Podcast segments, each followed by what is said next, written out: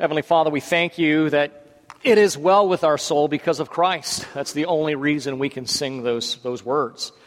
Father, it wasn't what we earned, it wasn't what we did, it's what you did out of grace, and that's why we are gathered together here. Lord, to worship you, to speak your praise, to proclaim your greatness and your goodness and your love. Give us ears to hear what you would have to say as we begin our study in the book of Ephesians this morning. We thank you for it in Jesus' name. Amen. Good morning, everyone. Well, I wonder if you ask someone what they think Christianity is about, I wonder what kind of answers you would get. Certainly, someone might say, well, uh, Christianity is about being a good person. So that means you subscribe to a certain kind of moral rules and you do certain things. Uh, maybe the flip side of that is uh, you're not a bad person, so you avoid certain behaviors and you exercise some self control. Uh, they might say it's about going to church, so weekly you gather with like minded people and to worship. Uh, they also might say that Christianity is about acts of service and generosity. Uh, and so you invest your time, your talent, your influences, your resources for causes that are worthy and those who could do you could do the most good for. Now, I think if you're a Christian, you wouldn't deny that any one of those things is certainly what we do as Christians. But at that point, you probably would want to stop. Because if you really think about it, if we just changed out one or two of those words, what we've just described is applicable to almost every major religious system in the world, as well as well meaning atheists and agnostics, right? So, at the risk of a majorly oversimplification, when we say what makes Christianity what makes Christianity is, it's not so much the things that people do that are Christians as much as it is what God has already done for his people, right?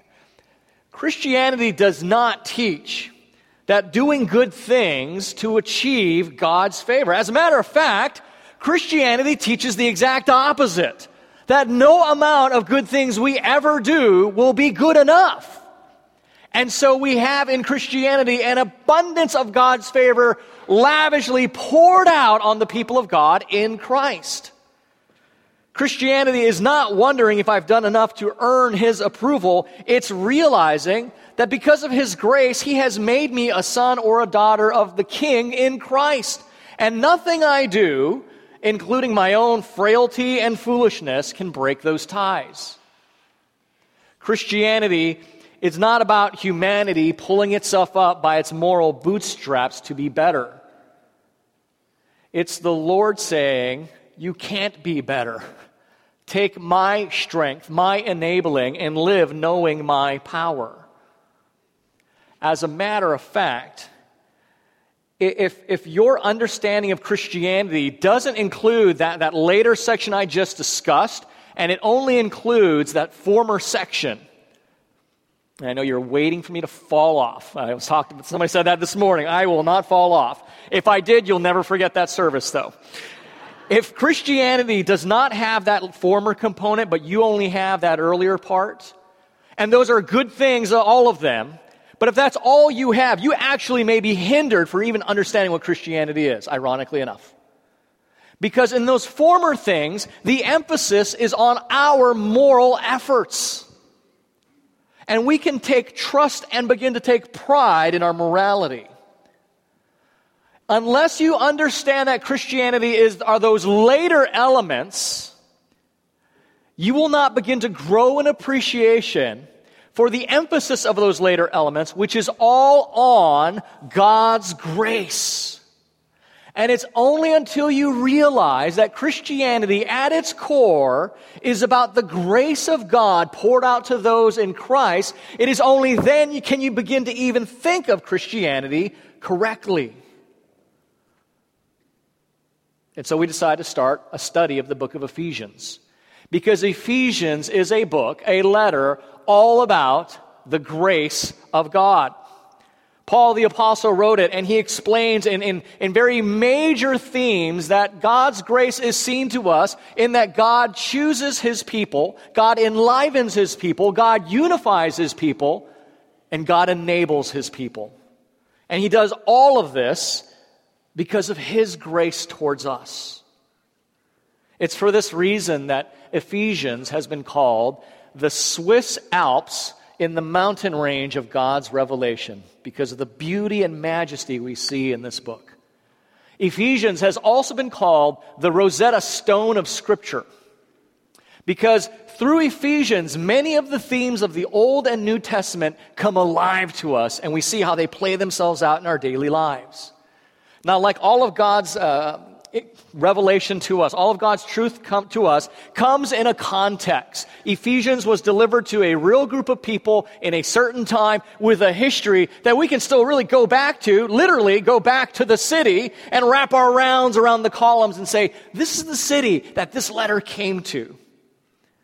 So, this morning, what I want to do as we launch into a study of the book of Ephesians is I want to get a little bit of an understanding of the world that this letter came to as well as the macro themes of the letter, so we lay a really good foundation that we can build upon in the coming weeks to apply this rich biblical truth in our lives. So we're going to look at the, the city of Ephesus, the situation in Ephesus, and the central message of Ephesians. The city of Ephesus, the situation in Ephesus, and the central letter to the Ephesians. And that central message, excuse me, central message, it is God's grace that chooses us enlivens us, unites us, and enables us. So let's start with the city of Ephesus. Ephesus, as you may or may not know, is a part of the ancient Roman Empire. And in terms of prestige, this city was right up there along with Rome, the capital in Italy, um, Alexandria, which was in North Africa, or Syrian Antioch, which is in Syria. It was certainly the leading city in what was the richest region of the ancient Roman Empire. It was known as the commercial and administrative hub of all of Asia Minor on behalf of Rome. So when you think of Ephesus as the, the city, think of it as a hybrid of Wall Street and Washington, D.C. I have behind me a, a, a, map of the city or of the land, the region of Ephesus. And uh, you can see, it's just a chunk out of a map in red, you'll see Ephesus there. As you can see, Ephesus was coastal. In other words, it, it had harbors. That's what added to its commercial importance. I believe Ephesus had, Ephesus had two major harbors. And if you can see closely, you'll see a red line, a couple lines there. Those are Roman roads. Ephesus grew and flourished and benefited because of the fact that there were four major Roman highways crisscrossing Asia Minor coming through Ephesus. Coupled with the two major ports, it made Ephesus a powerful economic stronghouse. Now, you can see a little to the right, you may recognize that word. It's kind of on the mountains there through that valley. It's called Laodicea. So, this is where in Revelation 2 and 3 the seven churches were written to. They're all located in this area. This today is modern day Turkey. That would be the west coast of modern day Turkey. Now, in terms of population, during the time of the Apostle Paul, we're looking at possibly 250,000 people living in the city of Ephesus.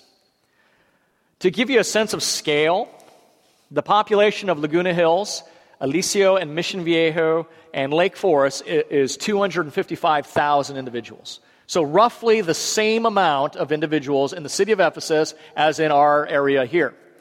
Now, to give you a sense of what an, a dense, urban packed population this was, we, Lake Forest, Laguna Hills, and the Viejos, take up about 50 square miles. At Ephesus's height, the city was no more than five square miles.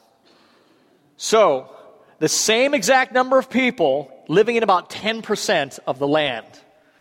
To, to, to, make the point even clearer, Laguna Hills, our little neighborhood that we're meeting in right now, is about 6.7 square miles. So imagine everyone in Lake Forest, Mission, and Aliso Viejo, and Laguna Hills all living in our neighborhood. That's Ephesus. Now, the reason that's significant is when you think of Ephesus and when you read the New Testament, a lot of times people aren't thinking urban sprawl right? You're thinking of probably these rural, maybe ancient areas, villages and huts. But Ephesus was the furthest thing from that. It was a sprawling metropolis, known as the metropolis of Asia. It was so huge and so well populated. Ephesus was also a hotbed of religious pluralism. It was known for its magical arts and mystery religions and secret rituals. It became known for those kinds of things. Kind of like um, Sedona, Arizona is known for its kind of new ageism, right? Uh, Area 51 is uh, spaceships and aliens. Orange County, we got our real housewives. So that's what that Ephesus was known for, those mystery religions. And no, I don't watch the show, okay? I don't watch the show. You could be in the show and I wouldn't even know it. Anybody in the show? That would be really neat. No, nobody in that show. Okay. I digress. Um, apart from being this commercial and administrative hub, as I've indicated, uh, Ephesus was a, a hotbed of religion. As a matter of fact, uh, Philon of Byzantium, he was the man who came up with the seven wonders of the ancient world. He listed the temple of Artemis at Ephesus as one of these ancient wonders. So powerful was Artemis in this area and so influential in her connection to the city of Ephesus that the city itself believed that they had a divine covenant with Artemis. Now, I have a picture of what Artemis looks like. She was a goddess of unusual complexity. She was a fertility god, yet she was also a war god. It was a very strange uh, and, and hauntingly creepy cult of Artemis. It was very, very influential and powerful in the early first centuries of the church. Uh, I have a photograph of where her temple once resided in the city of Ephesus. Now it's in nothing but ruins. Uh, but if you're familiar with the Greek, is it the Parthenon? The Greek Parthenon, that's very similar to what Artemis, the Temple of Artemis, once looked like. Now, as you can see, it's just a, a rubble and ruins. But how much of New York would be left after two millennium, right? So, so that's the Ephesus city, and you can see some of the modern buildings built up towards the back. Now, that's the city of Ephesus. What is the situation that these people are dealing with? Now, you will see in your bulletin, I have listed on the second point the situation of Ephesus, and I have a bunch of scriptures from the book of Acts. We're not going to read those this morning simply because of time. But I really want to encourage you this week, go home and read those, I think, three chapters. You can read the whole thing in 10 minutes. This is the accounting from Luke about the founding of the church in Ephesus. And it's simply mind blowing that amongst this, this ancient cosmopolitan urban sprawl, God raised up a church that would be a powerhouse in the first centuries of Christianity. You read everything in those chapters of Acts from the church being planted disciples who, had, who had, didn't have a full understanding of the gospel, and yet when Paul and Apollos and Priscilla and Aquila would come in and instruct them, they would grow into maturity of faith. All kinds of miracles were taking place. Jewish exorcists who tried to copy what the Christians were doing, being jumped on by demoniacs, being stripped naked and beaten to a pulp crazy stuff happening in Ephesus. The economy of the city was in danger because of the growth of the church. In Ephesus, or excuse me, Acts chapter 19, a full scale city union wide riot erupts in the great theater. I have a picture of it right here. This, and you can see people standing, so you get a sense of scale. That's the theater, the exact theater in Acts chapter 19 when Demetrius and the, the silversmiths of the city who built idols of Artemis, there was such a conversion, radical conversion of people in Ephesus, that their business was going bankrupt. So they gathered in that very theater and chanted for hours, Great is Artemis of the Ephesians, intending to throw Paul and the entire Christian community out of the city. All for economic reasons. And that's all in the book of Acts. We don't have time to read that. But all of that is what's behind the book of Ephesians. And so when Paul talks about this great mystery and all these things that's going on, he's just not pulling stuff out of the air. He knows who he's writing to.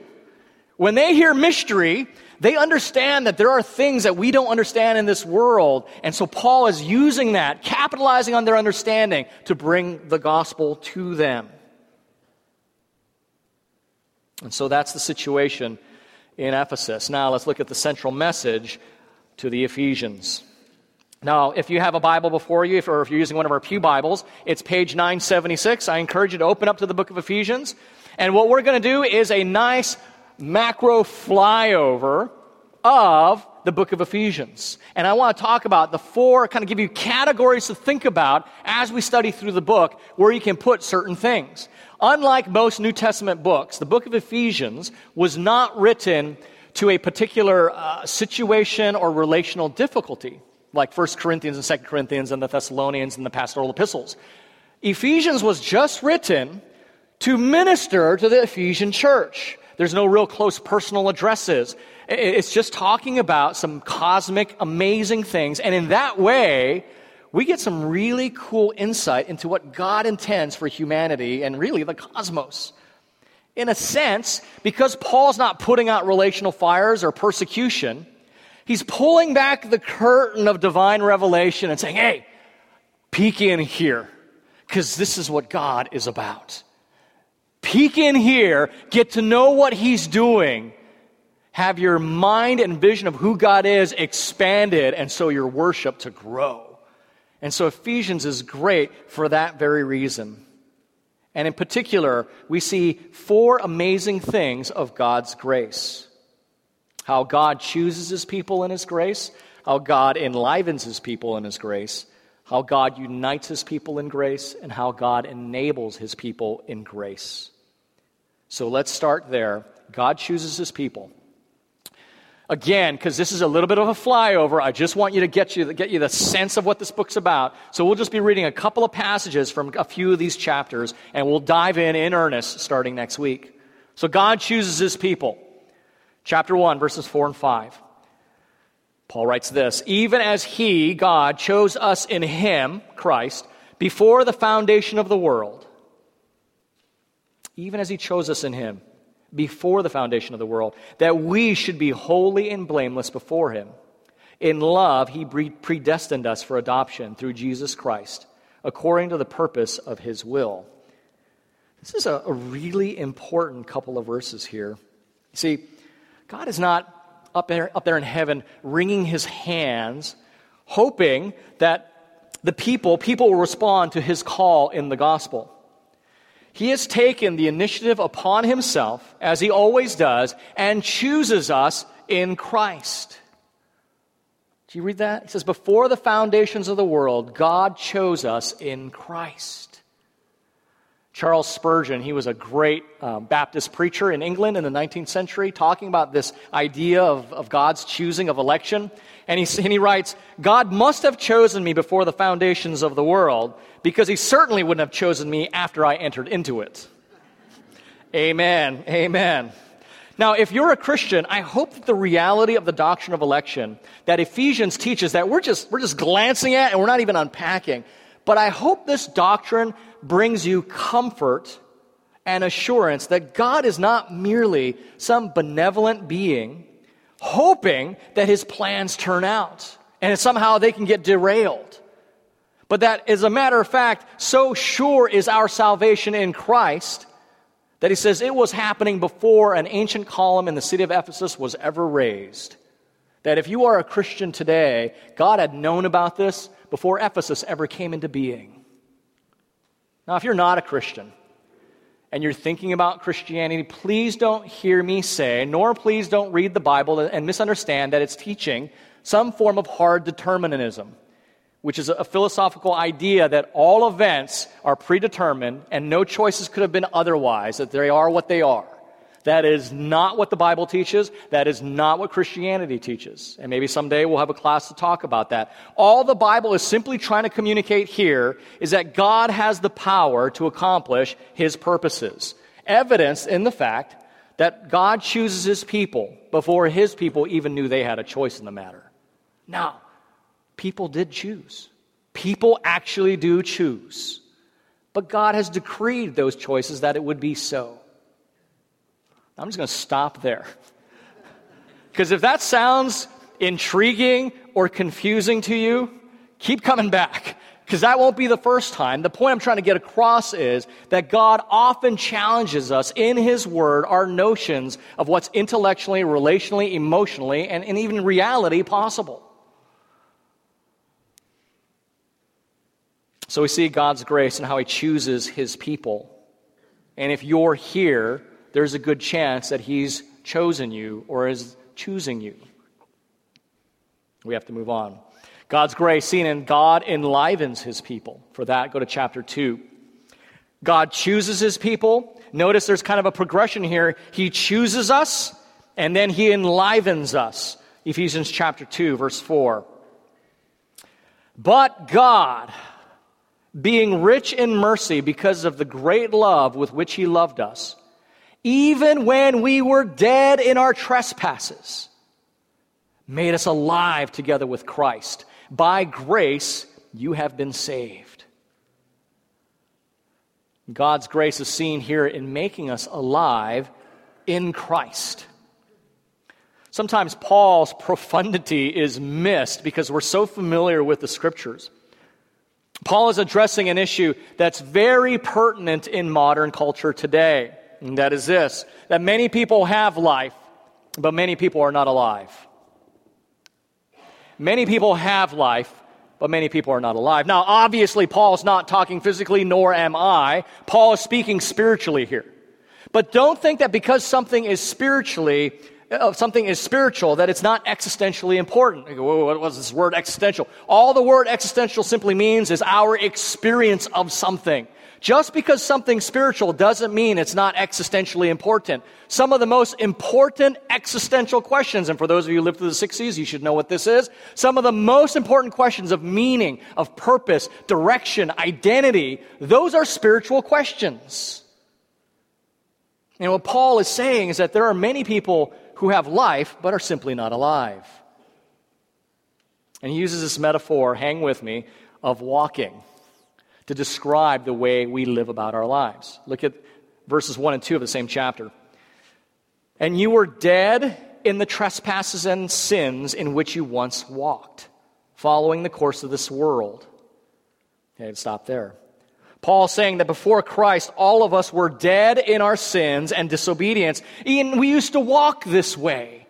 What he's getting at is that, yes, we were going through life. We were going through the motions eating, drinking, raising a family, holding down a job, taking vacations.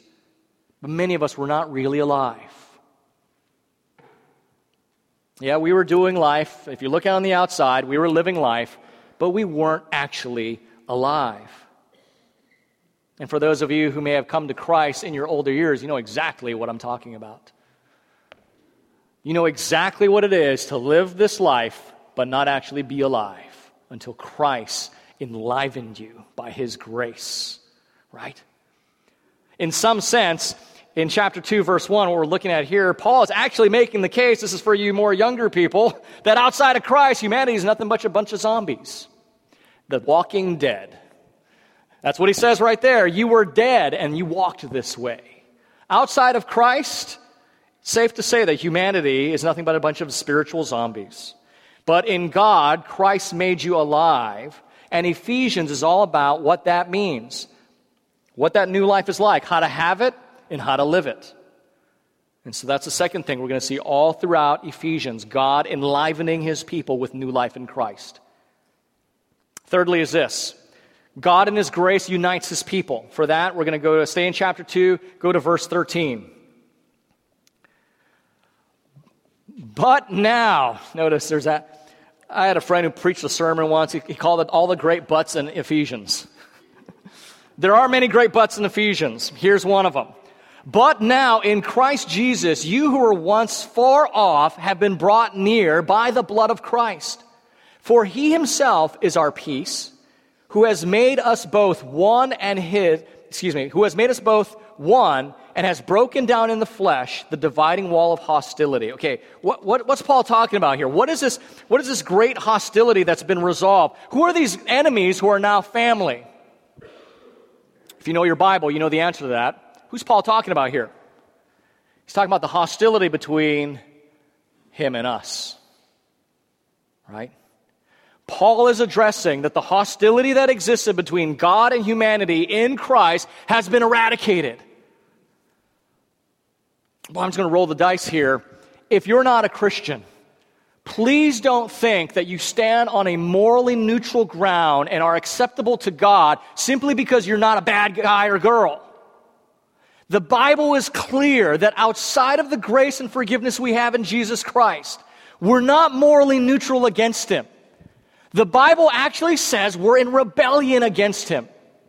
That we live, as it were, with our fists saying, I know there's a God out there, but I want it to be me, not you. And the Bible describes that as death. But what Paul is saying that in Christ, that hostility, because there can only be one God, right? And by definition, it's not going to be us. That hostility to compete for Him as God has been eradicated because of Christ. And now, what once used to be enemies, we are no longer enemies. I no longer fight His rule. I want His rule in my life. And if you're a Christian, you do too. You want God's ways to be in your life. And what Paul is saying is because that wall of hostility has been gotten away with, every wall of hostility that exists on a horizontal plane is now eradicated as well. See, what he's saying is once you can love the Lord your God with all your heart, soul, mind, and strength, you can now love your neighbor like yourself. Get that. He's just talking about the two greatest commandments. Paul is saying now you are able to love God, you are now able to love one another. That's what he's getting at. So, this hostility has been brought down by the death of Christ. That's what that phrase means the blood of Christ. Blood is a symbol of his death. And check this out.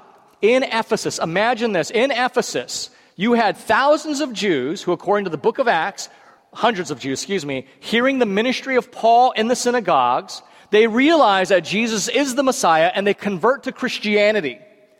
And they join the church. At the same time, you have hundreds of rank pagans who just came from worshiping Artemis or Zeus or the Egyptian Isis who heard Paul's ministry in the marketplaces, that's in the book of Acts, and they converted to Christianity and they joined the church, and now you've got Gentiles and Jews living together in the same church. Now you say, what's the big deal?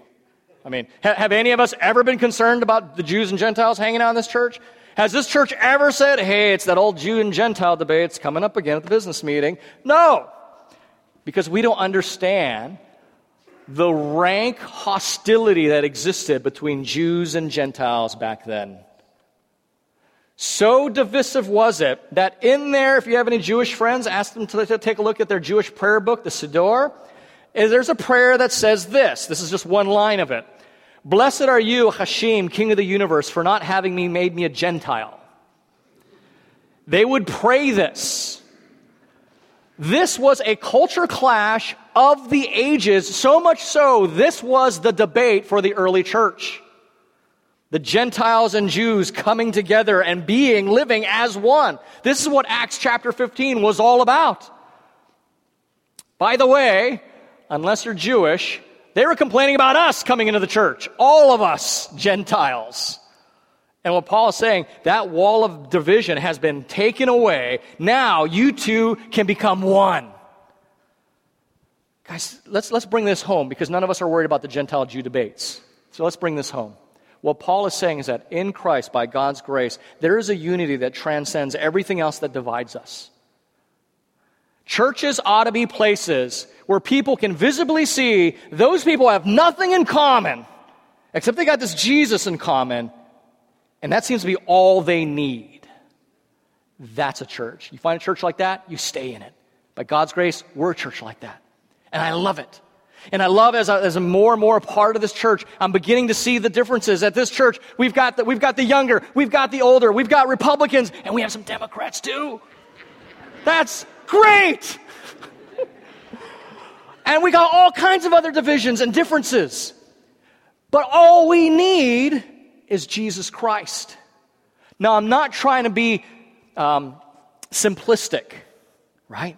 Because our differences are profound. Culture, where we come from, expectations, that's profound. But what's profounder still is the unity we have in Christ, because at the foot of the cross, we're all sinners. And nothing I bring to the table is better than anyone else. And that's true of all of us. I love the fact that at least someplace in our consumer, individualistic, narcissistic culture, there's one institute that it's not about what we want. That's this. Right? This isn't Burger King. We don't get it our way. We come to the Word of God and say, How shall we ought to live in light of your Word? Because it's not about my preference, it's about your priorities. It's not about what I want, it's about what's your mission. And so we all come together saying, you know what? It's not the way I'd like to do it, but that's okay because about what God is up to. And what Paul's saying is that is possible because Christ made it possible. I love seeing older people and younger people fellowshipping together. You know, there's a movement in the church, it's called the homo, homogeneous movement. About, we're all trying to be together. And I've never liked that. I love the fact that we are a church, and by God's grace, we will continue to grow. And when I say the word diversity, I don't mean what they mean in the world out there. I mean real diversity, real distinctions and needs, so that when people come in, what they actually should see is, is a glimpse of what heaven's going to be like. People of every nation, tribe, and tongue, and they're all loving each other, living together. And amongst all their differences, all this diversity, there's a beautiful interdependency and unity that displays the beautiful character of God. I love that some of you worship very respectfully, and you're somber and you're serious. And we see it in the way you're dressed. You're, wearing, you're, you're just looking great. You've got these suits on and you're ready or whatever it might be. I love that some of you worship and you're here in shorts and a tank top and slippers and you're raising your hands. Because both people are expressing the same thing reverence, joy, and God is both. And we see that in a church, and Paul's saying that's the unity we have in Christ. And that's even possible because of what Christ has done. And here's the thing I'm going to end this point on this one. This huge culture clash in Ephesians 2 of the Jew and the Gentile, this huge clash of cultures that we even see in modern times, is not only, it's not something that happens accidentally, it's by God's design. It's by God's design to display his glory and wisdom. That's what we are as a gathered group of believers a display of God's glory and wisdom. And read this. You want your mind blown? Keep your finger in Ephesians. Go to chapter 3, read verse 10. Paul's talking about this. Because remember, these Jews like, what?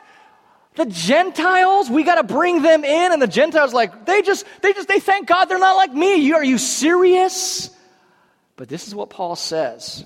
Chapter 3, verse 10. So that through the church, the manifold wisdom of God might be made known. And listen to this to the rulers and authorities in the heavenly places. What? Paul is saying this group of people, the church, is a display of the manifold, multifaceted wisdom of God so that rulers and authorities in heaven look down and go, wow, wow. Do you ever think about that? That our life together is a display of God's wisdom for the heavenly beings. And they just go, I can't believe these people are worshiping God. They're so different, and yet they get along in, in Christ because of our Savior. Our worship is not just for ourselves. We are encouraging, there it is in black and white, you see it, chapter 3, verse 10, that we display the manifold wisdom of God in the heavenly places. That's a privilege. So God chooses his people by his grace. He makes them alive in Christ by his grace. He makes them one by his purposes and grace, but there's still one fundamental problem, and that is this. We still live in a world that's at odds with God and his purposes. We still live in a world that does not want to acknowledge a sovereign being and that his purposes trump my desires. We live in a world that wants to challenge the very notion of what life ought to be about. And we live in a world, despite all of our popular calls for diversity and harmony, we still cannot get along. Societies, relationships, marriages, families fracture and rupture. And this is why we get to the last point, the last display of God's evidence to us that God enables his people. Let me read to you chapter 1, verse 19. And what is the immeasurable greatness of his power toward us who believe? According to the working of his great might that he worked in Christ. Chapter 3, verse 16. That according to the riches of his glory, he may grant you to be strengthened with power through his Spirit in your inner being. Last verse, chapter 6, verse 10 and 11. Finally, be strong in the Lord and in the strength of his might. Put on the whole armor of God, that you may be able to stand against the schemes of the devil. If living the Christian life depended upon our own strength and clever ability, it would not have lasted past the first century. Thankfully, Christianity is not dependent on our strength or our ability. It's dependent upon the Lord's grace and his faithfulness to us. As we study Ephesians, I want you to make note of um, what I call the power words. There's a lot of power words in Ephesians strength, power, glory, dominion, greatness, sword, shield, boldness, and all without exception have reference to God's enabling power to his people. See, Christianity is not about doing things as much as it is about what God is doing in the world and his grace extended to us to be instruments of that grace in the world. And finally, last thing, this is kind of a side note. Um, you will find as we study the book of Ephesians, this particular phrase coming up 22 different times in, in, in roughly two different ways in Christ. It's either in Him or in Christ. What's the point that Paul's trying to get us to grab by putting this in 22 different times? Is that all of these actions of God's choosing and enlivening and uniting and enabling happen in the sphere of being in Jesus Christ. And that shouldn't surprise us. I mean, after all, we call it Christianity, right? Christianity. Some of you may have heard this acronym, um, or it's an acrostic of grace God's riches at Christ's expense. God's riches at Christ's, at Christ's expense. If Paul were a marketer, he would have loved that expression because it's capturing exactly what he's trying to say in the phrase in Christ. And although in Ephesians, grace is given to us in Christ, it is also the same grace that comes from Christ in his earthly ministry. Let me conclude with some, uh, looking at uh, John's gospel briefly so you can connect the dots here. In John 15, 16, Jesus says to his disciples, You did not choose me, there's that word, I chose you. In John 10, 10, Jesus said to the people that the devil came to steal, kill, and destroy, but he came to give life, life abundantly. In John 17, 20, 21, Jesus is praying for the unity of all Christians. Did you know that in John 17, Jesus is praying for you? He actually prays for you and I in John 17. Yes, you're nodding your head. You know exactly that. But when Jesus says, Lord, I don't pray just for them also, his disciples. I'm praying for those who will believe in me on from their testimony. So he's praying for us. And finally, John 15, 6, where Jesus says, If you're not a part of me, you can't do anything. But if you are in me, you will bear much fruit. So we have all those graces in Ephesians the choosing, the enlivening, the uniting, the enabling, all in its ultimate manifestation in Jesus Christ himself. So when we think about what is Christianity, at the heart of it, it is God's grace. And at the heart of that, it's God's grace as it's supremely manifested in the person of Christ. That's who we worship. And when we gather week in and week out as we study the book of Ephesians, we want to look at how do we take hold of that grace? How does that grace change us and that vital relationship with Jesus every day? Let's pray.